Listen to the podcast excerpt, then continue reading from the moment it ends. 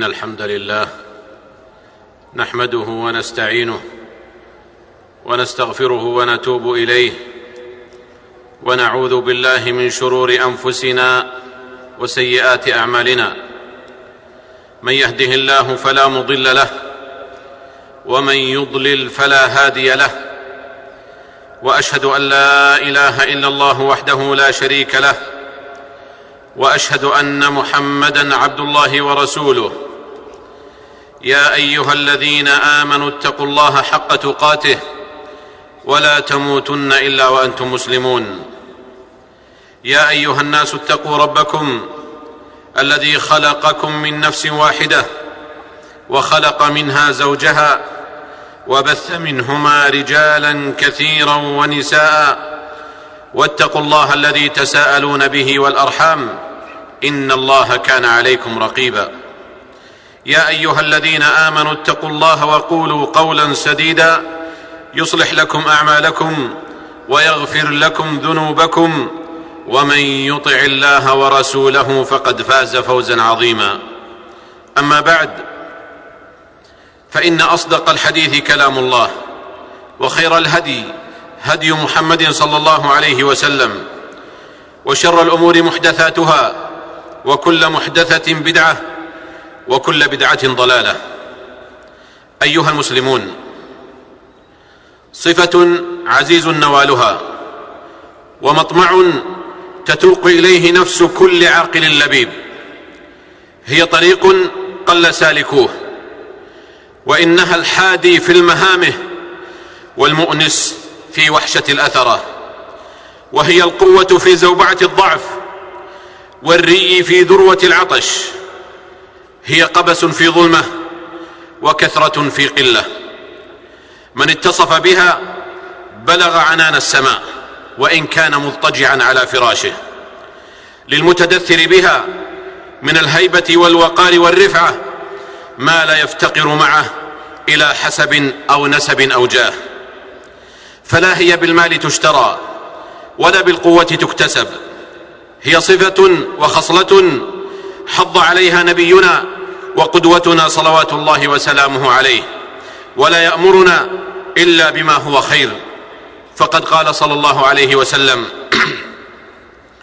سلوا الله اليقين سلوا الله اليقين والمعافاة فإنه لم يؤت أحد بعد اليقين خيرا من المعافاة. رواه أحمد. إنه اليقين عباد الله إنه اليقين عباد الله. اليقين الذي يستقر معه العلم بالله جل وعلا. فلا ينقلب ولا يحول ولا يتغير في قلب الموقن بل تغشاه طمأنينة القلب على حقيقة الشيء. وتحقيق الإيمان بالغيب وتحقيق الإيمان بالغيب الغابر والحاضر والمستقبل بإزالة كل شك أو ريب أو ريب في جنب الله. يحقق المرء في ذلك من خلال يقينه جميع مراتب اليقين المشهورة وهي علم اليقين وعين اليقين وحق اليقين. هو من الإيمان بمنزلة الروح من الجسد فمن عاش بلا يقين ففيه من صفات الميت بلا روح. فلا بد للمؤمن من اليقين في خبر الله سبحانه فيوقن المرء بكل ما أخبر به سبحانه. وبكل ما أخبر به رسوله صلى الله عليه وسلم ويؤمن بأمر الله ونهيه وأمر رسوله صلى الله عليه وسلم ونهيه. ليشعر بالرفعة والغبطة بأن يصل درجة بأن يصل درجة فيه قد سبقه إليها خيار أمة محمد صلى الله عليه وسلم بعده وهو الصديق رضي الله تعالى عنه الذي جعله اليقين صامدا ثابتا في ثلاثة مواقف. في ثلاثة مواقف سجلها التاريخ بمداد من نور. في زمن فتنة تهتز لها الجبال الراسيات. أولها حينما أتاه كفار قريش يريدون أن يشككوه في دينه وما يخبر به نبيه وصاحبه صلوات الله وسلامه عليه. فيقولون له إن صاحبك زعم أنه أسري به لبيت المقدس وعرج به إلى السماء فأجاب دون تريث حتى يسمع النبي صلى الله عليه وسلم ماذا يقول بل قال موقنا بعلمه موقنا بعلمه بخبر الصادق المصدوق صلوات الله وسلامه عليه فقال قولته المشهورة إن كان قاله فقد صدق نعم إن كان قاله فقد صدق. والموقف الآخر حينما صعد أمام الملأ وهم يصطرخون غير مصدقين بوفاة النبي صلى الله عليه وسلم. فقال من كان يعبد محمدا فإن محمدا قد مات. ومن كان يعبد الله فإن الله حي لا يموت. والموقف الثالث حينما صمد فردا كأمة في قتال المرتدين وقال قولته المشهورة والله لأقاتلن من فرق بين الصلاة والزكاة. والله لو منعوني عقالا كانوا يؤدونها إلى رسول الله صلى الله عليه وسلم لقاتلتهم عليها. اليقين ليس اقتناعا عقليا مجردا فحسب. بل لو كان الأمر كذلك لما احتاج النبي صلى الله عليه وسلم وهو أكمل الناس عقلا وأنقاهم لبا قبل بعثته صلوات الله وسلامه عليه. ومع ذلك قال الله عنه وكذلك أوحينا إليك روحا من أمرنا ما كنت تدري ما الكتاب ولا الإيمان ولكن جعلناه نورا نهدي به من نشاء من عبادنا وإنك لتهدي إلى صراط مستقيم. صراط الله الذي له ما في السماوات وما في الأرض ألا إلى الله تصير الأمور. ومن هذا المنطلق سأل هرقل أبا سفيان رضي الله عنه قبل إسلامه هل يرجع أحد أي من أتباع النبي صلى الله عليه وسلم عن دينه سخطة له بعد أن يدخل فيه؟ قال لا. قال وكذلك الإيمان. إذا خالطت بشاشته القلوب لا يسخطه أحد. ومعلوم عباد الله أن الإيمان إذا لامست بشاشته القلب ارتفع بصاحبه إلى درجة اليقين. التي لا يعقبها سخط على شيء من دين الله. إن المرء الموقن بربه إن المرء المؤمن بربه إذا عاش حياته باليقين بالله علم أن الدنيا لا تساوي عند الله جناح بعوضة وأنه لن يأخذ منها إلا ما كتب له فيها. لأن له غاية سامية ترتفع عن غايات الآخرين ومن ذاق عرف وليس راء كمن سمع لأنه عمل قلبي بين المرء وبين ربه لا يرى أثره عليه من الناس إلا ذو البصيرة اللماحون وبخاصة حال خشية الله في الغيب والشهادة وقول الحق في الغضب والرضا والامتثال بأمر الله وأمر رسوله صلى الله عليه وسلم في المنشط والمكره وحق لصاحب اليقين هذا أن يؤتى البصيرة والهدى والرحمة. وما قوام الحياة الدينية وما, وما قوام الحياة الدينية الحقه إلا بتلكم الخصال الثلاث. ولقد صدق, ولقد صدق الله سبحانه. هذا بصائر من ربكم وهدى ورحمة لقوم يوقنون. الموقن حقا عباد الله هو من لا يعرف إلا الله ولا يرجو غيره ولا يخاف إلا هو.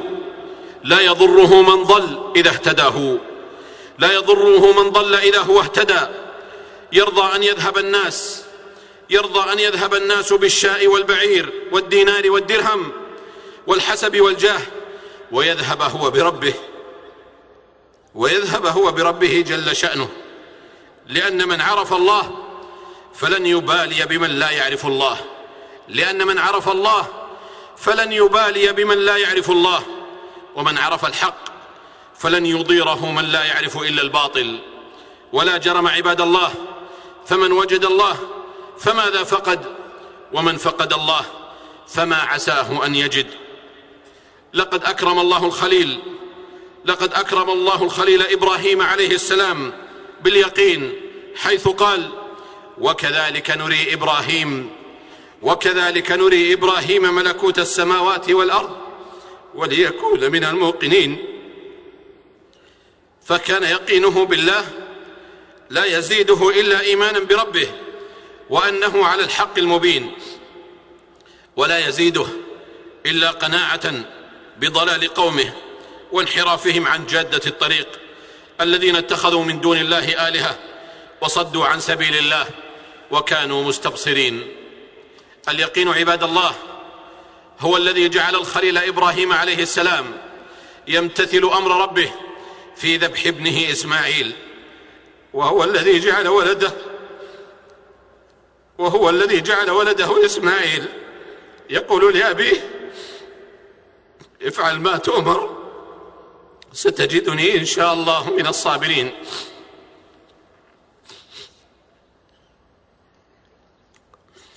قال صلوات الله وسلامه عليه. أحب الأعمال إلى الله؟ إيمان لا ريب فيه أو لا شك فيه. رواه أحمد. وهذه مرتبة علم اليقين المشهورة. وقال ابن مسعود رضي الله عنه الصبر شطر الإيمان واليقين الإيمان كله. رواه البخاري.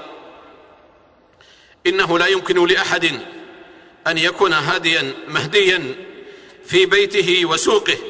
ومجتمعه وأمته وهو فاقد أهم مقومات اليقين بالله.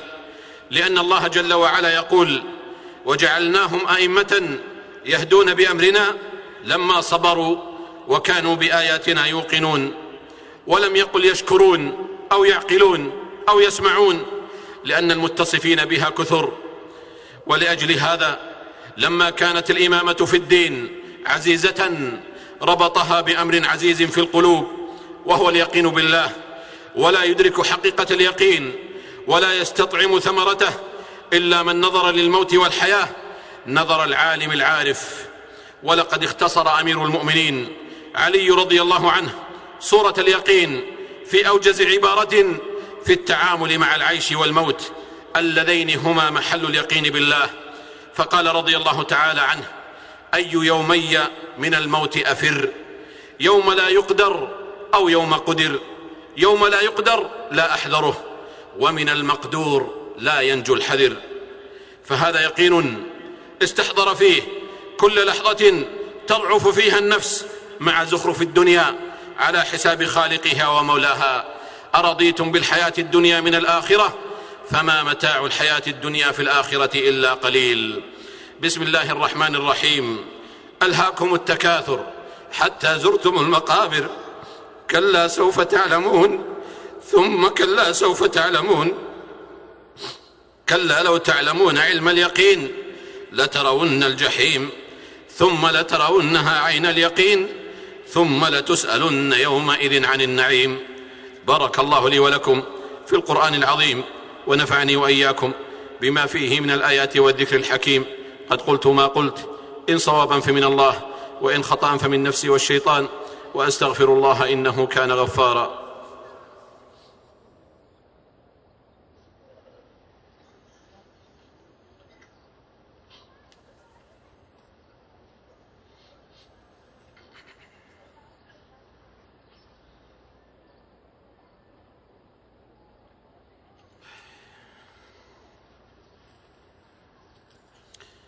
الحمد لله وحده والصلاة والسلام على من لا نبي بعده وبعد.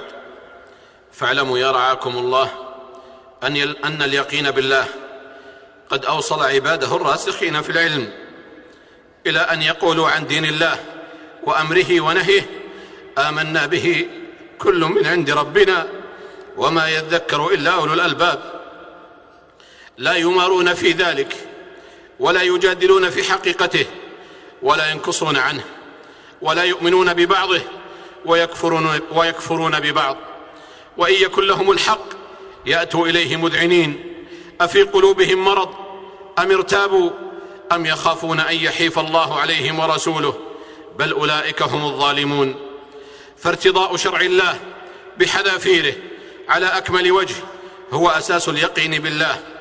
الذي لا يقبل التجزئة والتبعيض. ولقد صدق الله أفحكم الجاهلية يبغون؟ أفحكم الجاهلية يبغون؟ أفحكم الجاهلية يبغون؟ ومن أحسن من الله حكما لقوم يوقنون. ولقد كان من دعاء المصطفى صلوات الله وسلامه عليه في الحديث المشهور ومن اليقين ما تهون به علينا مصائب الدنيا. رواه الترمذي أي هب لنا من اليقين ما نرضى به على كل بلاء ومصيبة لك فيها حكمة. لئلا نسخط شيئا من أمرك وقدرك وألا نرتد على أعقابنا بمجادلتنا في الاستسلام لشرعك لشرعك. إن يقين المؤمن إن يقين المؤمن كالنور من فوقه نور يضيء في سمائه على الدوام لأنه يدرك أن الله يرى مكانه ويسمع نجواه ويعلم بلواه وأزيز صدره المفعم باليقين ليدرك أن ما أصابه لم يكن ليخطئه وما أخطأه لم يكن ليصيبه وأنه ما ابتلاه إلا ليعافيه ولا أخذ منه إلا ليعطيه وما نقص منه إلا ليزيده. يأخذ بيده في المضايق ويطوي له الطريق إذا جد به المسير. وفي نهاية النفق المظلم ضوء ساطع وللأقفال مفاتيح. وللظمآن مورد وفي المحن منح وبعد الترح فرح وتحت الرغوة اللبن الصريح. وما الدنيا إلا كسراب بقيعة وأن مردنا إلى الله وأن الآخرة هي دار القرار. من رام أن يحيا حياة حرة ويعز في دنيا الورى والدين فليرجو عافية يقر بمثلها وليحم إيمانا له بيقين. هذا وصلوا رحمكم الله. على خير البرية وأزكى البشرية محمد بن عبد الله صاحب الحوض والشفاعة. فقد أمركم الله بأمر بدأ فيه بنفسه وثنى بملائكته المسبحة بقدسه وايه بكم أيها المؤمنون. فقال جل وعلا يا أيها الذين آمنوا صلوا عليه وسلموا تسليما. اللهم صل وسلم وزد وبارك على عبدك ورسولك محمد صاحب الوجه الأنور والجبين الأزهر. وارض اللهم عن خلفائه الأربعة. أبي بكر وعمر وعثمان وعلي وعن سائر صحابة نبيك محمد صلى الله عليه وسلم وعن التابعين ومن تبعهم بإحسان إلى يوم الدين وعنا معهم بعفوك وجودك وكرمك يا أرحم الراحمين. اللهم أعز الإسلام والمسلمين. اللهم أعز الإسلام والمسلمين. اللهم أعز الإسلام والمسلمين. واخذل الشرك والمشركين. اللهم انصر دينك وكتابك وسنة نبيك وعبادك المؤمنين. اللهم فرج هم المهمومين من المسلمين ونفس كرب المكروبين واقض الدين عن المدينين واشف مرضانا ومرضى المسلمين برحمتك يا أرحم الراحمين. اللهم أحسن أحوال المسلمين في كل مكان. اللهم أحسن أحوال المسلمين في كل مكان. اللهم ألف بين قلوبهم. اللهم كن لإخواننا المضطهدين في دينهم. في سائر الأوطان. اللهم كن لهم ولا تكن عليهم وانصرهم ولا تخذلهم. اللهم انصرهم على من ظلمهم. اللهم انصر إخواننا المسلمين في بورما وفي سوريا. يا ذا الجلال والإكرام. اللهم اجعل شأن عدوهم في سفال وأمره في وبال. يا حي يا قيوم. يا رب العالمين. اللهم آمنا في أوطاننا وأصلح أئمتنا وولاة أمورنا. واجعل ولايتنا في من خافك واتقاك واتبع رضاك يا رب العالمين. اللهم وفق ولي أمرنا لما تحبه وترضاه من الأقوال والأعمال. يا حي يا قيوم اللهم أصلح له بطانته يا ذا الجلال والإكرام. اللهم أنت الله لا إله إلا أنت أنت الغني ونحن الفقراء. أنزل علينا الغيث ولا تجعلنا من القانطين. اللهم أنزل علينا الغيث ولا تجعلنا من القانطين. اللهم أنزل علينا الغيث ولا تجعلنا من القانطين. اللهم إنا خلق من خلقك فلا تمنع عنا بذنوبنا فضلك. اللهم لتجعله اللهم لتجعله بلاغا للحاضر والباد. يا حي يا قيوم يا ذا الجلال والإكرام. ربنا آتنا في الدنيا حسنة وفي الآخرة حسنة وقنا عذاب النار. سبحان ربنا رب العزة عما يصفون وسلام على المرسلين. وآخر دعوانا أن الحمد لله رب العالمين.